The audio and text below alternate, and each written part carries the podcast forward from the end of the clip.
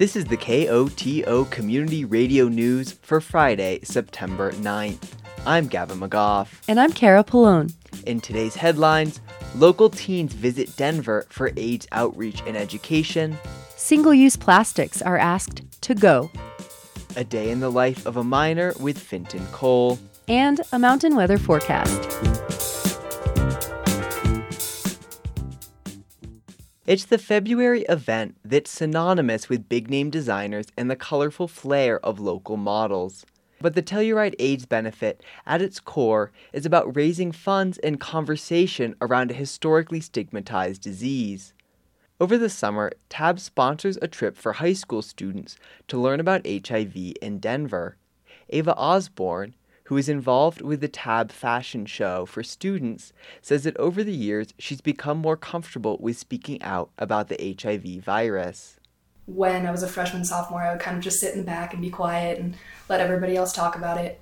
Really, it's the community that has made it destigmatized for me. And growing up in a place like this, I, I want to learn more about it, and I don't mind talking about it, and I want to bring that to other children.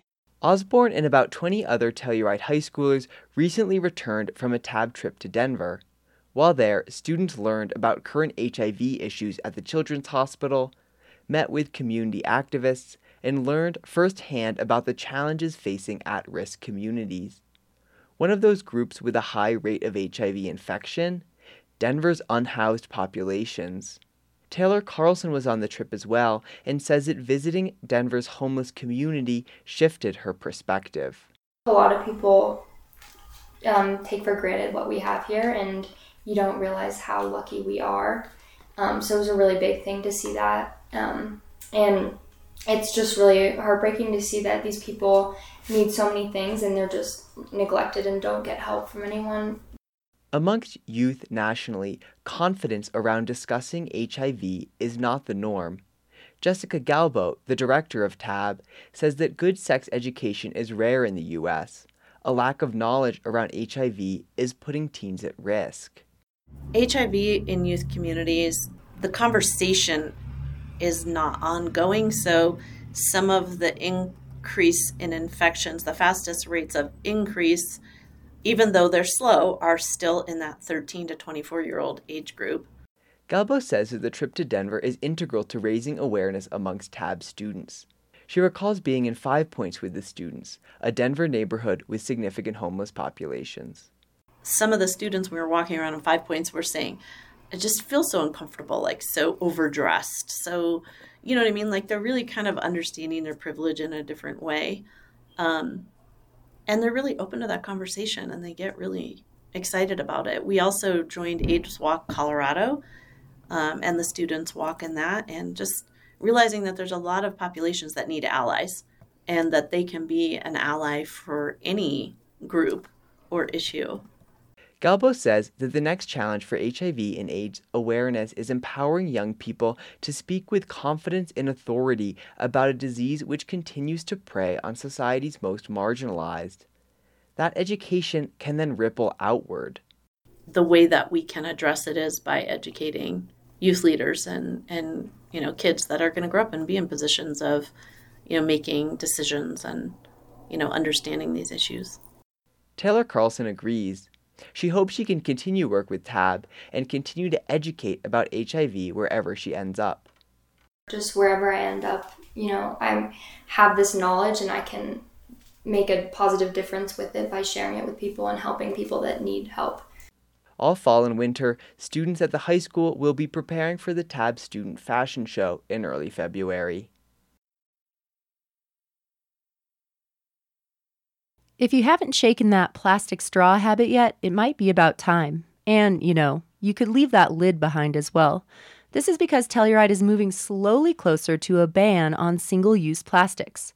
The Ecology Commission voted at its September meeting to ask the town council to write up and consider an ordinance severely limiting the use of disposable plastic. Mayor DeLanie Young explains that a centerpiece of the law would be called a skip the stuff order which it was can go into effect as soon as you really want it to, mm-hmm. um, which tells restaurants you must not give this stuff out unless someone asks for it, and you should try to find alternatives now because the third part is this plastics ban. An outright ban on single use plastics, such as cups, lids, containers, and other essentials of the to go economy, would not go into effect until July 2024, giving plenty of room for transition. Commission member Jonathan Greenspan says that for many diners and restaurants, this won't be a radical change. Ironically enough, a lot of these places are already doing it. I think all of us, all of you guys are very intelligent. You go into a, a, a get your, your to-go bag or, your, or whatever, and you're not going to get the handfuls of stuff. That is the generality of this one.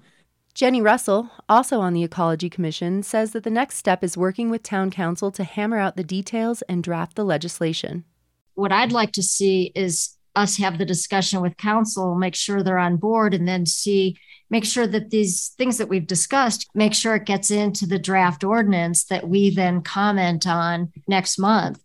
Also included in the ordinance will be an immediate ban on polystyrene or styrofoam. Mayor Young reports that Telluride will not be moving alone in its plastic ban. In Colorado, there are, she says, eight municipalities that are interested in doing this on a parallel track with the town of Telluride. Compostable and biodegradable plastics will be included in the ban, at least initially, because Telluride doesn't have an industrial composting facility. Before potentially becoming law, the issue now must be taken up by the town council. You can't touch this. You can't touch this. The story of a new school year is in its beginning pages. This week, on a day in the life of a miner, Telluride High School's Fintan Cole talks creative writing with teacher Holly Coddington.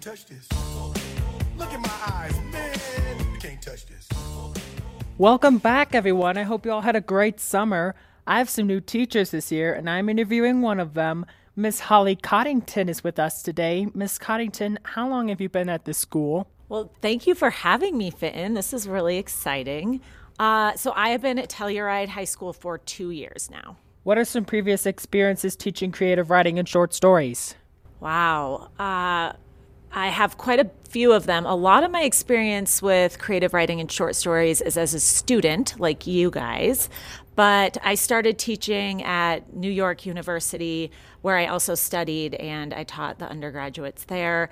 And then from there, I taught in Denver and ran a bunch of workshops before I came here. While you were at college, what sports did you watch from the stands? Oh, Fenton. Well, I much prefer playing sports to watching them. I kind of get bored sometimes from the stands because I lose attention. But the sports I did watch were football. I went to CU Boulder for undergraduate, and football is a huge thing. So I watched from the stands and also basketball because I used to play it. So I know the rules. Where did you first work as a creative writing short stories teacher? Uh, so that was in New York at New York University. That was that was my first job. And finally, who's your favorite football team to watch on TV? Um, can I say none? uh, probably the Kansas City Chiefs, and that's because my mom grew up in Kansas City and she loved them. So as a kid, we would watch the Chiefs. Um, so not the Broncos. Sorry. Well, thank you for joining us, Miss Coddington. And that will be it for the sports update. I'm Fenton Cole reporting live from Telluride High School. We will see you next week. Will the quiet of off season call for a renewed creative pastime? If so, the AHA School has you covered the nonprofit has announced its fall lineup of classes and events. Offerings range from open studio figure drawing to week long intensive courses covering plant based textile dyes or plein air painting. Courses in cooking, ceramics, jewelry making, and much more are on offer from instructors across the region. Courses come with varying costs, and tuition assistance is available. For more information on courses and open studio opportunities, visit AHA's website at ahhaa.org.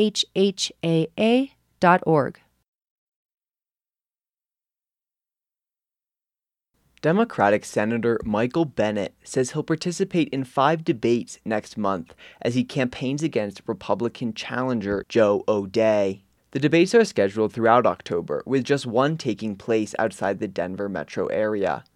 That event will be in Grand Junction late next month at Colorado Mesa University.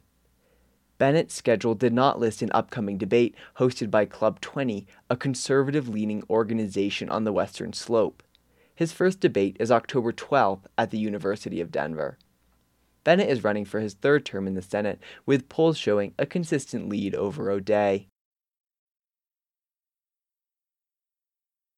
Colorado is rolling out new booster shots this week that target the latest coronavirus variants. As KOTO's Scott Franz reports, health experts hope residents pair it with a flu shot.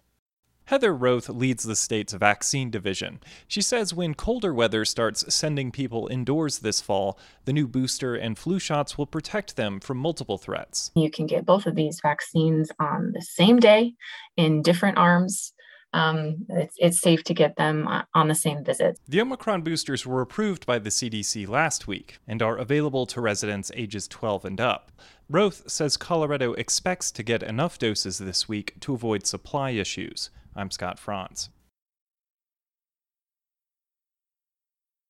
Chokecherries are abundant at this time of year with their distinctive deep purple color.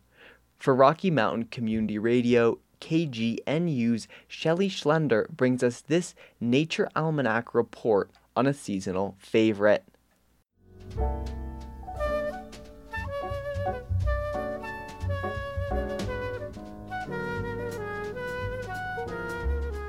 It's September. What's happening in the natural world? Here's Boulder naturalist Steve Jones. Well, it's a beautiful, cool, late summer morning here in Bear Canyon in the Boulder Mountain Park. Those of us living in South Boulder have been reveling in the monsoon rains this summer. Since July 20, we've received more than five inches of rain. And it's sort of the opposite of the last two summers that were very dry. This summer we had a dry spring and now a really fruitful summer. And it's quite beautiful. There's still a lot of greenery up here. You have the sumac berries, you have the wild plums. Of course, we have apples up here that were planted by Europeans. But I think the biggest beneficiary of all this moisture has been the chokecherries this year. We're standing amid really healthy, beautiful chokecherry bushes. It's sort of like Christmas for chokecherries here. Now, these chokecherries are deep, deep purple in color. That means they are ripening. Oh, there's a hummingbird. Two hummingbirds coming into the chokecherry shrub. Ooh, that female's about four feet away from us. She just perched. Now they're looking for insects. Many of the peoples of the Western Plains described the last full moon of the summer as the chokecherry moon. And you know, the bears will get these very soon. You, will see the bear scat along the trail here, and giant bear scats just filled with chokecherry pits. But they haven't come down here yet. I'm not sure why. yeah, you can hear the scolding catbird, and then uh, looks like a chickadee. It's finding insects in the bush. When I'm out in the field, I eat chokecherries. It's forbidden to pick any wild fruits in the Boulder Mountain Park because we need them for the wildlife, especially the black bears who without chokecherries, they'd be in a lot of trouble. But I did uh, pick a few in my backyard, so I thought we would share a couple here. I think they're unusually sweet this year. You know, the name chokecherry is because they're very astringent if you pick them when they're young. But, Shelley, let's try them and see what they taste like. They're, they're still a they're little still astringent. A little astringent for you. For me, this is pretty good. And what I would normally do is wait till the first frost hits and they shrivel up like raisins and they lose almost all their astringency. But this was really the number one source of vitamin C on the Great Plains. And they're also strikingly beautiful. Beautiful dark purple berries. Onyx is a great description. Anyway, this is part of the gifts given to us by nature, and the Lakota and many other tribes choose this time of the year to celebrate the sun dance which is a celebration of the gift of life from the sun. Chokecherries are part of those ceremonies. If you'd like to know more about chokecherries and their ceremonial uses, there's some excellent articles in the Lakota Times, which is easy to find online. One of the titles is Kanpa choke cherries. So I think when we're out here walking, we can photograph them, look at them, honor them, and if you have a big backyard, it's very likely you have choke cherries growing in your backyard or along the sidewalk near where you live, and you can taste them from time to time and just relish that flavor, which is the flavor of the gift of life. Steve Jones is the author of the new book, Nourishing Waters, Comforting Sky, and co author of Butterflies of the Colorado Front Range.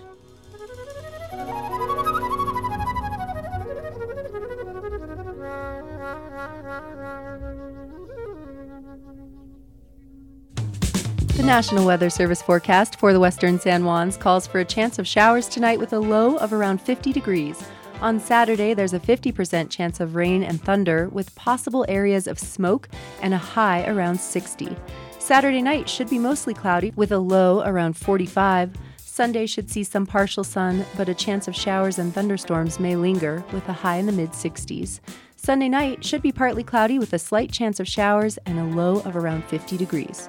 This has been the news for Friday, September 9th. Thanks for listening. If you have a story idea or a news tip, call the news team at 970 728 3206.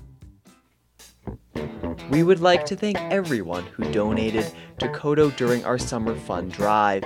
A huge thank you to Kevin Bell, Alan Bradbury, Marilyn Branch, Mark Charles, James Crossland, Richard M. Foley, Andrew Malloy, Adam Mosier, Brett Newman, San Miguel Power, John Schwartz, Ron Shin, Marilyn and Sam Siegel, Cindy Wazinski, Angela Mallard, Tiffany Osborne, Shannon Gowdy, Erin Reese and Chris Myers, Margaret Taylor, Jason Corzine, Lou None, Tuck Gillette, Wally and Nancy Hall, Vicky Hormuth, Larry and Denise Scanlon, and Bree Butler.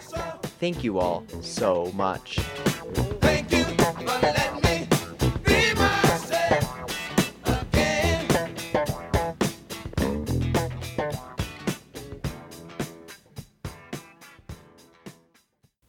And now, a personal commentary. Hi, this is Adrian Berger, Executive Director of the San Miguel Watershed Coalition. Please join us for a river cleanup on National Public Lands Day on September 24th from 9 a.m. to 12 noon, followed by a cookout until 1 p.m. The Watershed Coalition is partnering with the BLM, Telluride Mountain Club, Sheep Mountain Alliance, and local outfitters to host a cleanup of the river corridor between Norwood Bridge and Caddis Flats Campground. The BLM is giving volunteers National Monument and National Park vouchers and National Public Lands Day t shirts. The cleanup will be from 9 to 12 starting at the Caddis Flats Campground. Volunteers will be assigned stretches of the highway and river to clean up between Caddis Flats and the Norwood Bridge. The BLM is providing PPE, including safety vests, trash pickers, gloves, and protective eyewear, and trash haul away services. We will reconvene at noon for a cookout at Caddis Flats. The Watershed Coalition is encouraging volunteers to carpool and arranging a carpool meetup from the Lawson Hill Park and Ride at 8:15 a.m. For more information and registration, please visit sanmiguelwatershed.org. Thank you. Hope to see you there.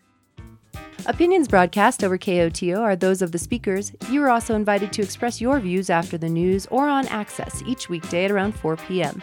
If you would like to comment, please contact a staff person here at KOTO. We encourage you to speak out on important public issues.